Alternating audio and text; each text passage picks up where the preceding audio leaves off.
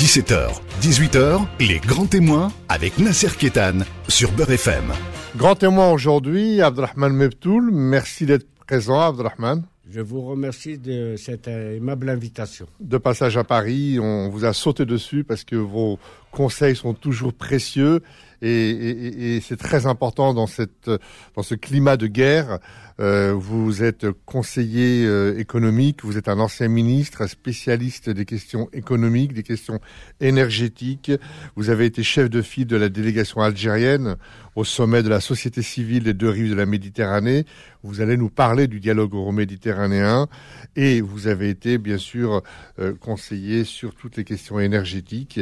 Et le, la problématique du gaz se pose, puisque l'Europe a besoin de gaz.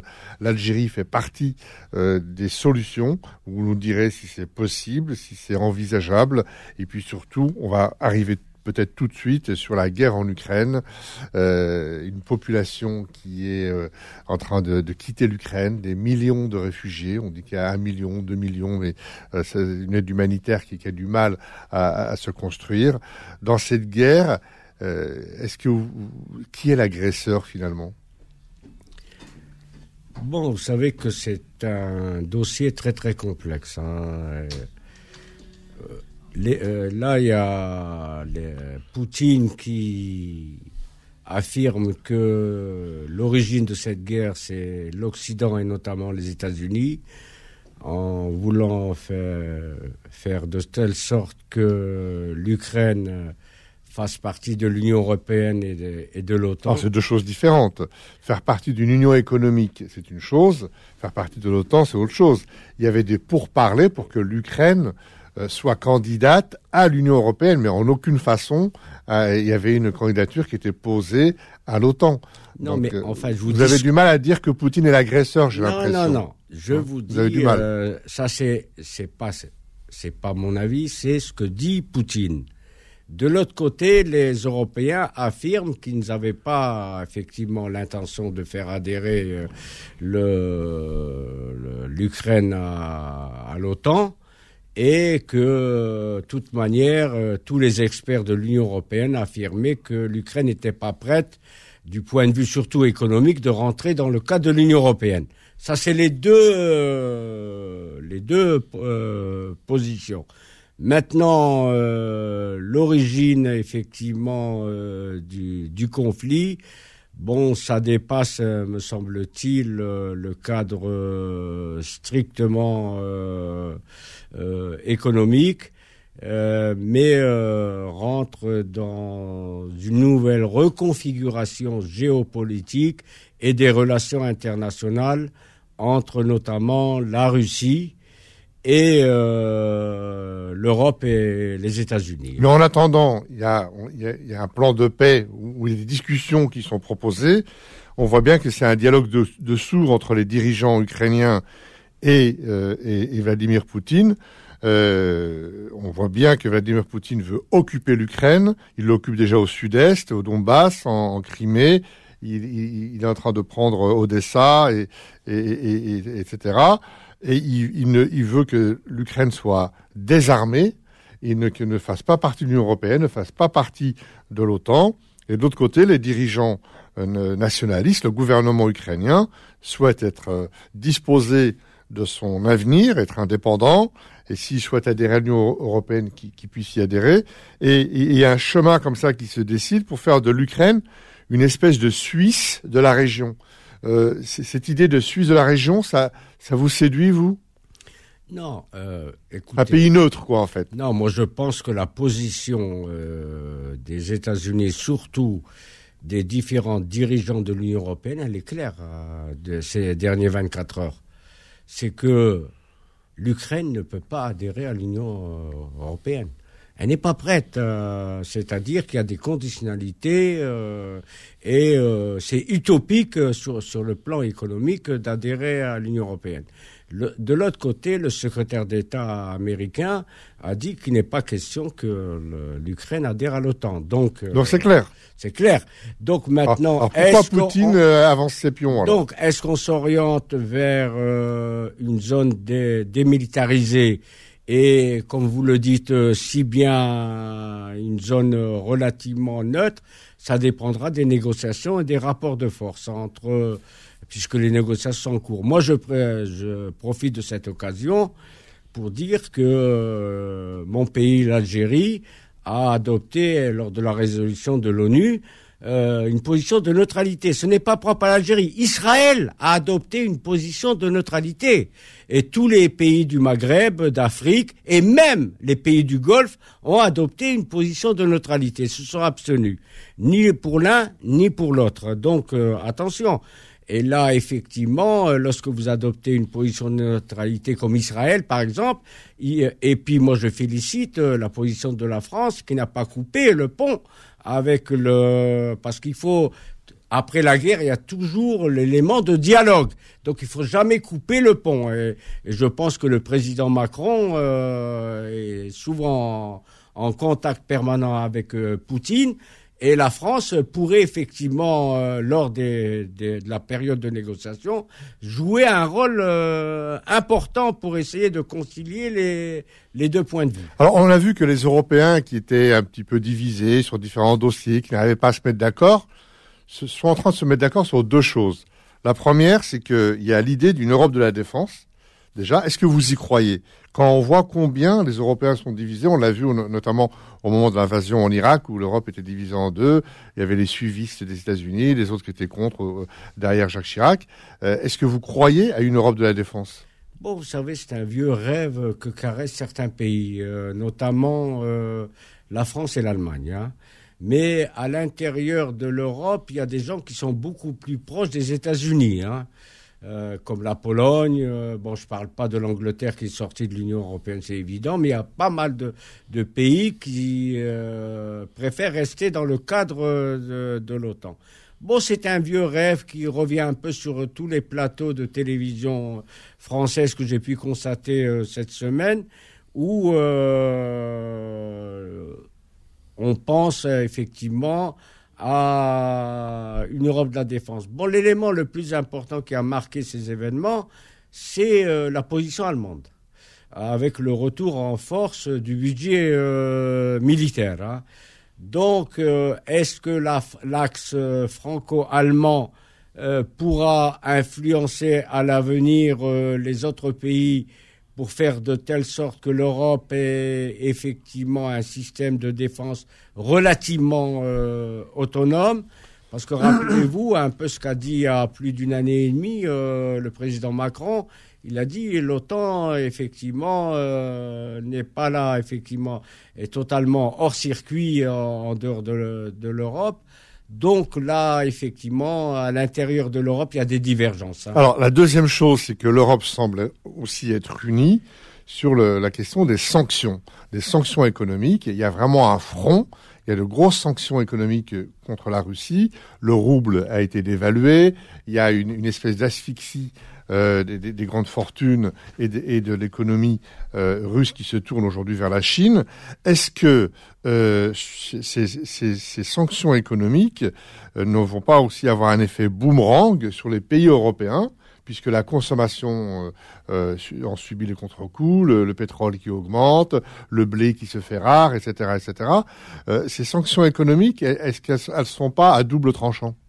Bon, moi, je voudrais vous relater un thème pour, euh, pour pouvoir analyser les véritables impacts et enjeux économiques. Il est intéressant d'analyser le flux des échanges et commerciaux entre la Russie et le reste du monde, d'une part, et les flux entre l'Europe et la Russie, et les, l'Europe et les principaux partenaires à l'exportation. Bon, vous savez que pour l'Europe, les principaux partenaires à l'exportation sont le reste du monde, cinquante-six virgule cinq pour cent, les U S A, dix-huit virgule trois pour cent, c'est les chiffres de deux mille vingt et un, hein. La Chine, dix virgule deux pour cent, la Suisse, sept virgule deux pour cent, la Russie, seulement quatre virgule un pour cent, et la Turquie, trois virgule six pour cent. Les principaux pays pour l'importation sont le reste du monde, quarante-neuf pour cent, la Chine, vingt-deux pour cent, et les U S A, un pour cent, et la Russie, que sept virgule cinq pour cent. Bon, euh, en ce qui concerne effectivement, euh, c'est que la Russie est beaucoup plus effectivement dépendante de l'Europe que l'Europe dépendante de, de, de la Russie, hein.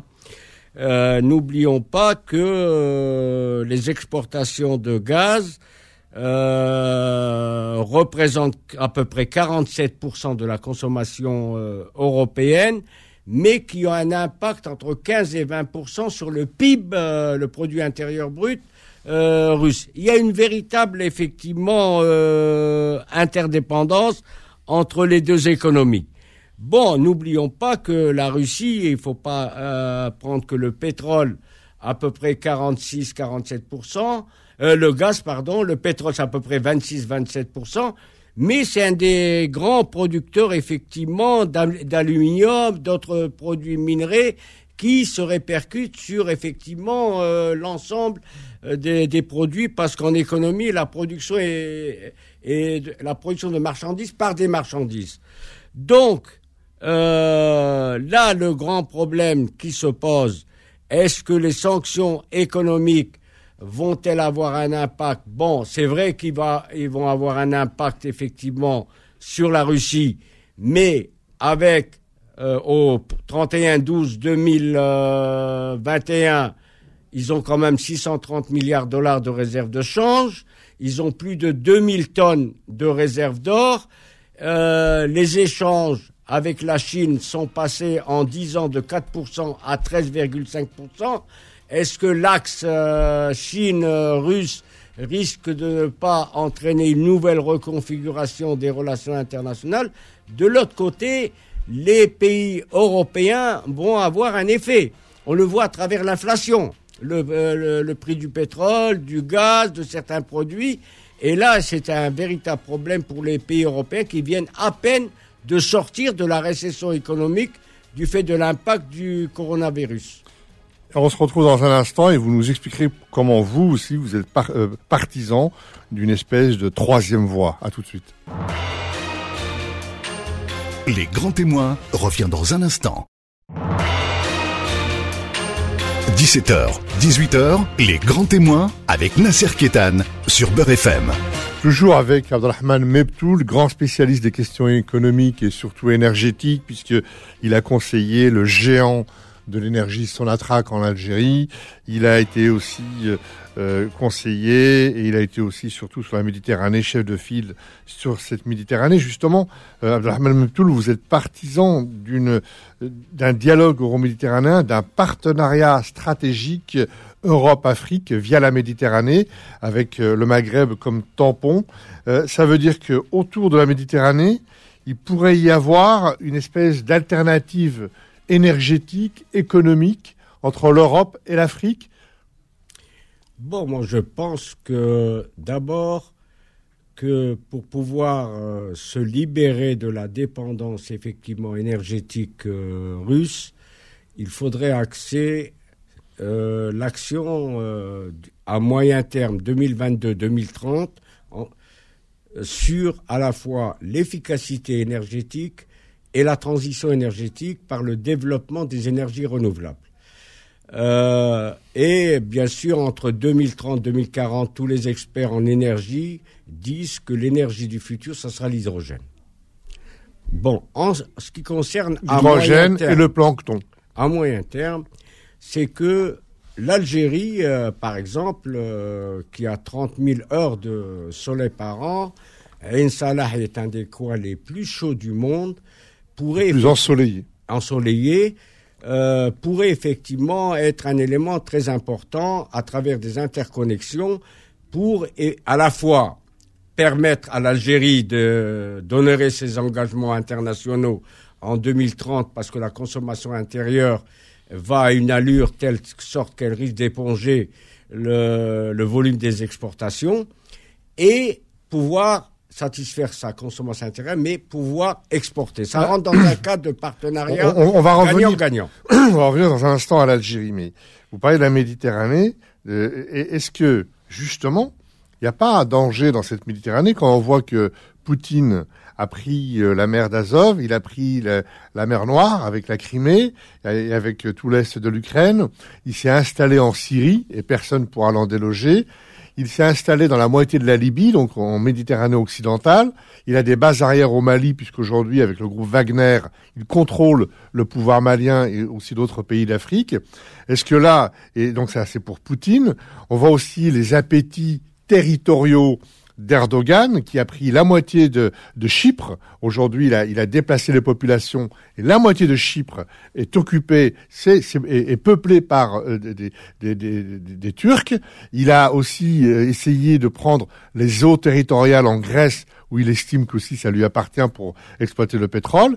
Il y a des appétits comme ça, donc euh, d'autres puissances, hein, la Turquie, la Russie, mais aussi certainement d'autres.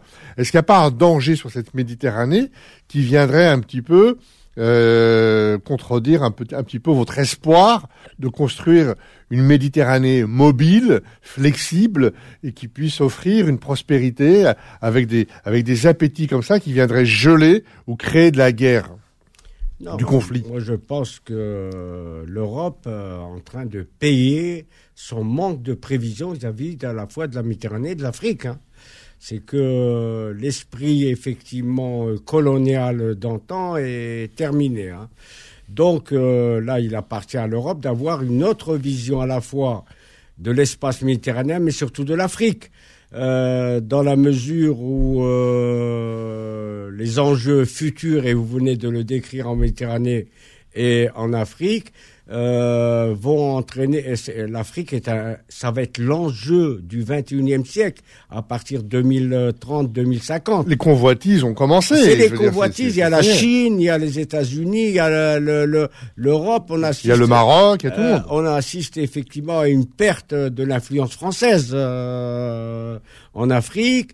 Euh, les Russes, euh, les Turcs, euh, certains même pays émergents sont en train de se placer en Afrique. N'oublions pas les pays du Golfe qui, se, qui investissent énormément dans l'Arabie Saoudite et le Qatar euh, en Afrique. Donc c'est un lieu de rivalité parce que c'est, euh, ça va représenter euh, vers les années deux mille quarante un quart de la population mondiale et c'est un continent qui recèle des ressources immenses, immenses, immenses.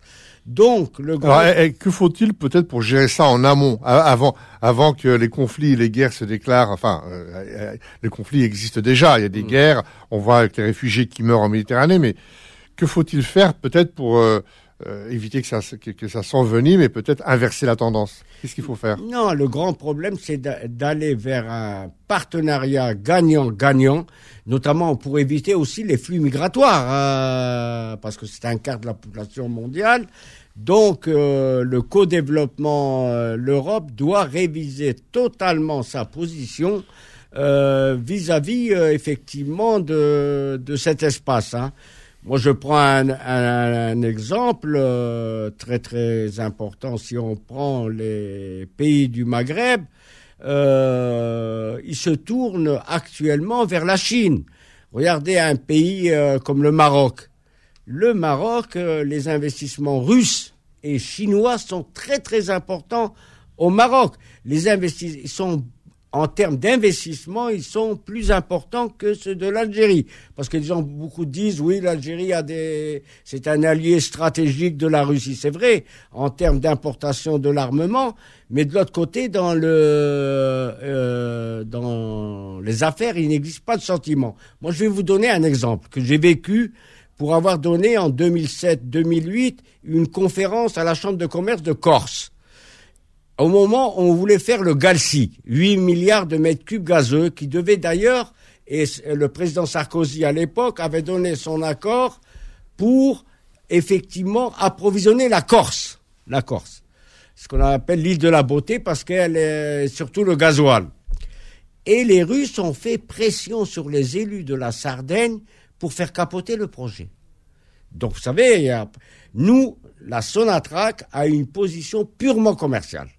Et je vous ai dit, la neutralité politique, elle est nette et précise. Mais nous, l'Algérie doit défendre avant tout ses propres intérêts. Alors, alors justement, vous parliez de la Chine. Pour revenir un petit peu au conflit en Ukraine, on parle d'une alliance russe-Chine. Qu'en pensez-vous ? Aujourd'hui, le rouble est, est, est dévalué. Euh, à l'ONU, la Chine, comme d'autres pays que vous avez cités, euh, s'abstient, mais c'est une abstention qui est un peu passive, elle n'est pas très active. Euh, donc est-ce que c'est une alliance conjoncturelle, euh, quand on sait que euh, la Chine dépend aussi de l'activité économique en Occident, euh, et puis ne pas oublier aussi qu'il y a des conflits territoriaux entre la Russie et la Chine, et que la Chine revendique des territoires en Russie. Que pensez-vous de cette, euh, de, de cette idée que la Russie va se tourner vers la Chine ? Bon, vous savez que les échanges, euh, la Russie est dans ses réserves de change, environ treize pour cent sont en yuan. Hein. Mais les échanges entre la Russie et la, et la Chine sont relativement marginaux, bien qu'en nette euh, augmentation. Les principaux courants d'échange de la Chine sont avec les États-Unis et l'Europe, ne sont pas avec le, la Russie. Bon, la Chine est une très grande puissance économique, elle va devenir peut-être dans quelques années la première puissance économique du monde, elle ne voit que ses intérêts. D'ailleurs, l'histoire de la Chine a montré que l'expansionnisme territorial n'a jamais eu lieu, excepté peut-être quelques îles li- limitrophes. La Chine euh, n'a jamais été un agresseur au sens euh, t- propre euh, du terme. Bon, euh, l'expansionnisme russe et allemand est connu euh, à travers euh, l'histoire. Et si donc, elle veut faire, si elle veut la faire, la, Chine... la, si elle veut faire la route de la soie version vingt et unième siècle, elle a besoin de l'Occident. Oui, mais je vous dis, la Chine euh, risque, euh, avec ses intérêts, d'abandonner sur la route la Russie. Ça, c'est clair, net et précis. C'est ce qu'on appelle une alliance de conjoncture. De conjoncture, malgré le fameux gazoduc qui a été inauguré par le président chinois et euh, russe, qui couvre à peu près neuf virgule cinq pour cent de la consommation euh, euh, chinoise, à, à peu près cinquante milliards de mètres cubes euh, gazeux. Mais euh, la, euh, la Chine est tournée surtout sur l'Occident, à travers, comme vous voulez dire justement, la route de, de la soie. C'est pour pénétrer effectivement le fameux continent euh, Afrique. Donc, euh, moi, je pense que les, la Chine, d'ailleurs, elle a eu une position euh, neutre. Euh, elle a condamné euh, l'expansion territoriale de la Russie, mais elle a dit l'Occident est en train de menacer la sécurité de la Russie. Donc, elle a partagé la poire en deux. Mais moi, je pense que les Chinois ayant une vision économique planétaire, Euh, si demain les tensions devaient euh, s'accentuer, euh, ses intérêts économiques, c'est effectivement de minimiser ses relations avec la Russie. Euh, Abderrahmane Mebtoul, avant d'arriver à la position et à la place de l'Algérie, qu'on va développer dans le détail, euh, question, est-ce qu'il ne faudrait pas décider que finalement, pour arrêter toutes ces conflagrations, ces, cette menace sur la planète de façon, euh, voilà, c'est, c'était l'énergie nucléaire, et cetera, est-ce qu'il ne faudrait pas décréter une bonne fois pour toutes que les énergies fossiles et autres, le gaz, euh, le pétrole, et cetera, euh, soient un bien commun, qu'ils soient partagés par l'ensemble des habitants de la planète, que les États se mettent sur un, euh, que les États se mettent d'accord sur un moratoire. Bien sûr, ça va contre le système des États-nations, mais est-ce que finalement, pour le bien de l'humanité, pour sauver la paix, pour sauver la planète, euh, pour diminuer les menaces, les convoitises, les guerres d'expansion, est-ce qu'il ne faudrait pas décréter que ces énergies soient un bien commun et qu'il y ait une répartition équitable en fonction des besoins des habitants de la planète, tout simplement? Est-ce que c'est utopique ? Non, c'est utopique. Hein. Je ne pense pas que ça puisse se réaliser. Il y a un autre facteur qui est important. Vous savez que l'élément culturel sera déterminant pour le XXe siècle. La culture est très, très importante. C'est par la culture, par le dialogue en, des civilisations qu'on pourra atténuer les tensions. C'est par là.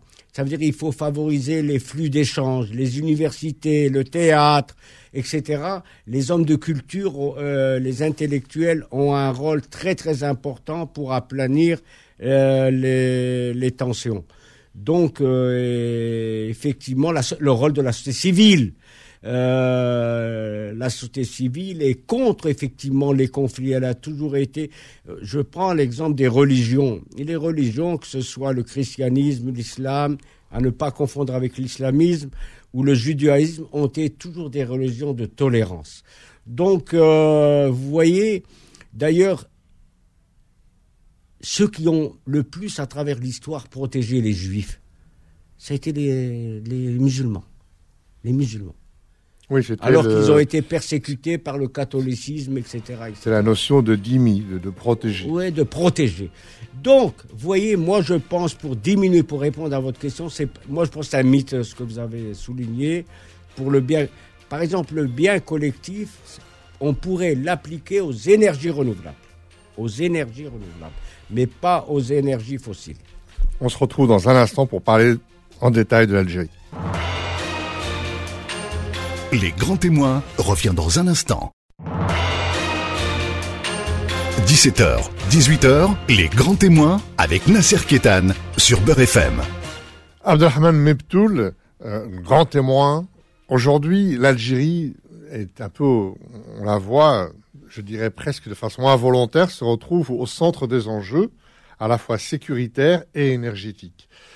Et pour les Américains, par exemple pour le département d'État, Euh, l'Algérie se constitue un rempart contre le terrorisme, notamment lutte contre euh, les, les groupes intégristes comme l'ACMI et, et, et les autres.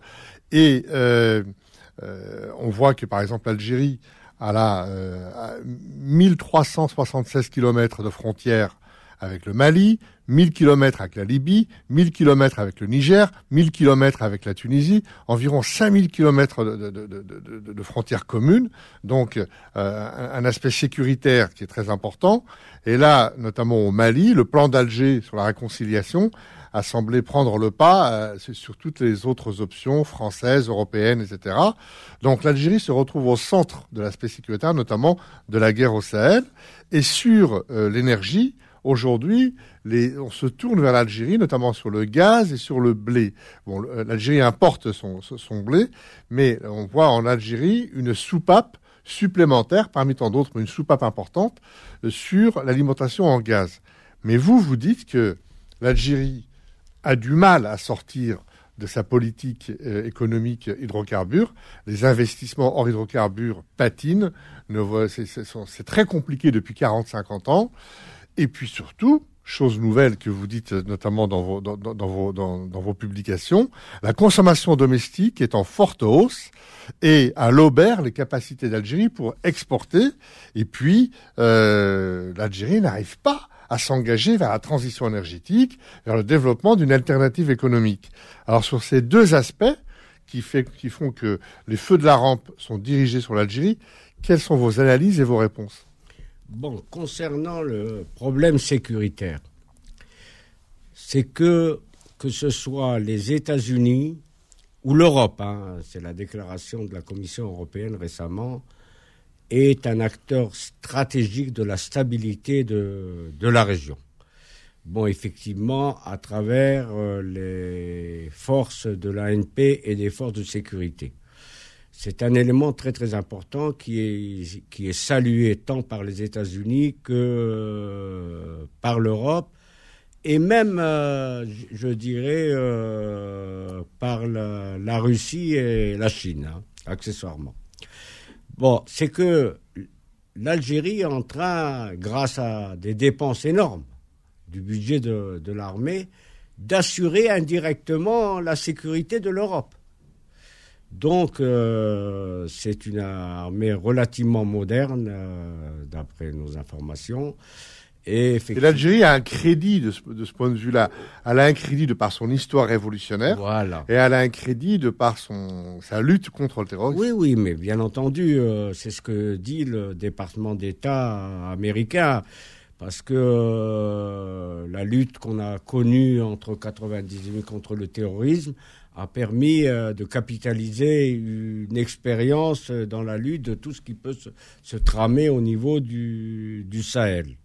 Et à travers, effectivement, le perfectionnement de nos services de renseignement.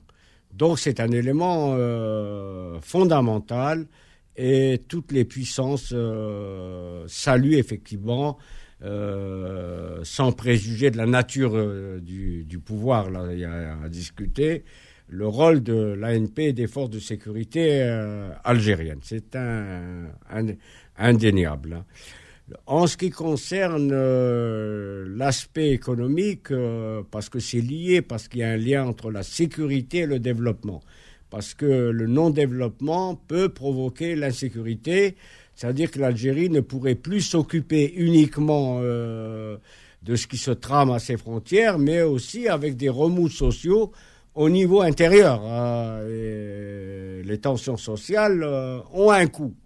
Un coût euh, financier très, très important.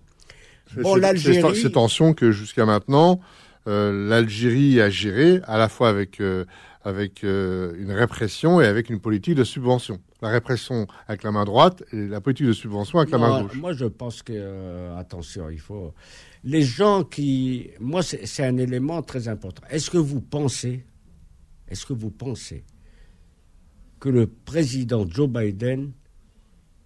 agit sans l'aval de la C I A? Est-ce que vous pensez que le président Macron ne fait pas référence à tous les dossiers que lui font la D G S E et l'armée française? Attention, il faut éviter effectivement de, de rentrer dans ces trucs.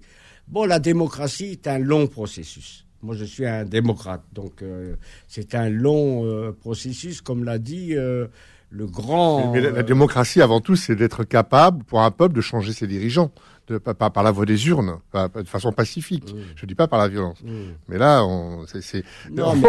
en Afrique, on a l'impression que c'est une époque glaciaire. C'est la glaciation. C'est des, des, des, des, bon, des pouvoirs c'est... qui ne changent pas, quoi. Bon, écoutez, n'oubliez pas que l'Algérie a connu un drame, et je me demande comment elle est encore debout entre quatre-vingt-dix et, et deux mille. Bon, c'est... c'est... Ça, c'est l'ancien président parlait de deux cent mille morts. deux cent mille morts. Donc, euh, effectivement, euh, il ne peut pas y avoir, ça c'est mon analyse, de développement sans la participation citoyenne. Lorsqu'il y a une coupure entre l'État et les citoyens, on n'ira pas loin. D'ailleurs, vous, vous êtes un, un fervent partisan de la gouvernance citoyenne. Vous êtes pour... Euh, je veux dire, changer la gouvernance et intégrer la société civile en particulier oui, aller vers une dans ré- la nouvelle gouvernance. Une véritable décentralisation, mais pas déconcentration. Donc, euh, ce n'est pas de créer des dizaines de wilayas à titre administratif. C'est-à-dire, moi, je suis partisan de grands pôles économiques régionaux pour rapprocher l'État du citoyen. Euh, bon, moi, j'avais fait une visite aux États, à l'invitation du département d'État aux États-Unis. Ce qui m'avait inspiré, c'était un peu l'expérience de Greenville, en Caroline du Sud, où il y avait des chambres de commerce régionales, où il y avait l'État, le gouverneur, euh, les entrepreneurs publics et privés, les banques, euh, les universités, la société civile, pour dynamiser effectivement à l'époque Greenville, pour qu'elle soit en concurrence avec le sud-est asiatique qui se développait à l'époque. Donc euh, là, effectivement, il appartient aux dirigeants algériens, effectivement, d'éviter cette centralisation outrancière, de, ne, de, de croire que l'Algérien est uniquement un tube digestif. Il aspire à plus de liberté, à plus de citoyenneté, à plus de participation dans la gestion de la cité. Et bon, ça, c'est effectivement les axes futurs si on ne veut pas aller dans une récession Alors vous économique. Dites, vous, vous dites vous-même que pour, euh, pour relever les défis qui sont posés à l'Algérie, les défis économiques de, de, de transition énergétique, d'alternatives, euh, euh, notamment sur les nouvelles énergies, et euh, sur, euh, sur euh, peut-être la défense de ses frontières, à savoir une coordination juridique et économique. Vous invoquez la porosité des frontières qui est très compliquée. Donc ça, là, c'est, c'est, c'est un talon d'Achille pour, pour l'Algérie. Oui. Et sur l'aspect économique, vous dites il y a une consommation qui, va, qui est galopante, qui inverse, qui est, qui est plus importante que l'exportation, et puis cette incapacité euh, euh, presque atavique de, de, de l'Algérie de, de ne pas réussir à, à se lancer dans les investissements en hydrocarbures. Quoi faire ? Quelle, quelle est la solution ? Bon, moi je ne vais pas contredire mes écrits nationaux et internationaux. Au moment où je vous parle, avec les dérivés, hein, quatre-vingt-dix-huit pour cent des recettes proviennent des hydrocarbures, avec les dérivés, parce que le chiffre de quatre milliards de dollars hors hydrocarbures, à l'intérieur, il y a deux virgule cinq des dérivés d'hydrocarbures. Ça, c'est les chiffres, effectivement, du P D G de Sonatrach. Donc, effectivement, on n'exporte que très peu hors hydrocarbures. Bon, le grand problème qui se pose pour euh, l'Algérie, c'est effectivement comment aller vers une économie diversifiée. Bon, c'est que beaucoup de discours depuis l'indépendance politique à ce jour, mais effectivement, euh, on est toujours dépendant. Quels sont les axes euh, futurs ? Sur le plan énergétique, je suis un partisan du mixte énergétique. Parce qu'il ne faut pas être utopique. L'Algérie, pendant encore sept à huit, neuf ans, dépendra encore des fossiles traditionnels pour ses recettes. Mais il faut que ces recettes puissent servir à diversifier l'économie. Le deuxième élément, c'est de, d'aller vers l'efficacité énergétique. Or, actuellement, le ministère de l'Habitat prévoit deux millions à trois millions de, de logements avec les anciennes méthodes de construction. Alors qu'actuellement, il y a de nouvelles méthodes de construction qui économisent l'énergie à trente à quarante pour cent. Et le troisième élément, c'est d'aller vers les énergies renouvelables. L'Algérie, avec trois mille heures de soleil, a toutes les potentialités pour réaliser effectivement le développement mais, des énergies mais, renouvelables. Abderrahmane Mebtoul, est-ce que si, c'est, ça, ça sera la dernière question, euh, comment expliquer que l'Algérie, qui, qui était euh, sous Rome, le grenier à blé, à blé de, de Rome, et qui, qui, qui, qui regorge de, de, de richesses agricoles, en soit réduite à importer son blé pour nourrir sa population. Comment expliquer ça aussi ? Ce sera la dernière question. Et bon, on... Écoutez, évitez le mythe de Rome. Le mythe de Rome, c'était l'Algérie avait une population de trois à quatre millions et maintenant nous sommes à quarante-cinq millions au premier janvier deux mille cinq. Moi, je pense que l'avenir appartient à l'agriculture saharienne. Donc euh, là, il y a actuellement une délégation américaine. Par exemple, l'expérience du Texas est, est importante. L'Algérie recèle un océan au niveau du, du désert. Avec des unités de dessalement, et cetera, on peut effectivement développer à fond euh, l'agriculture, notamment la culture du blé et de l'orge, au niveau, effectivement. Regardez la Russie. La Russie, il y a quelques années, était importateur de blé, il y a quinze à vingt ans. Maintenant, entre l'Ukraine, puisqu'on revient aux tensions, entre l'Ukraine et la Russie, elle couvre trente pour cent des exportations mondiales. Abderrahmane Mebtoul, merci d'être venu nous éclairer. Nous avons vraiment profité de, de vos lumières dans, dans une période qui est très trouble, très compliquée, très complexe. Et on aura bien sûr l'occasion de, de vous réinviter. Euh, merci beaucoup. Je rappelle que euh, vous êtes conseiller stratégique, géopolitique et que vous êtes un spécialiste des questions économiques et en, environnementales et que vous êtes aussi un amoureux de la Méditerranée et que pour vous, la Méditerranée, c'est aussi la solution pour beaucoup de problèmes. Merci mille fois d'être venu dans Les Grands Témoins. Je vous remercie, monsieur Nasser Kettane, de cette aimable invitation de Beur Radio. À très bientôt. Merci. Merci. Retrouvez Les Grands Témoins tous les dimanches de dix-sept heures à dix-huit heures et en podcast sur beur f m point net et l'appli Beur F M.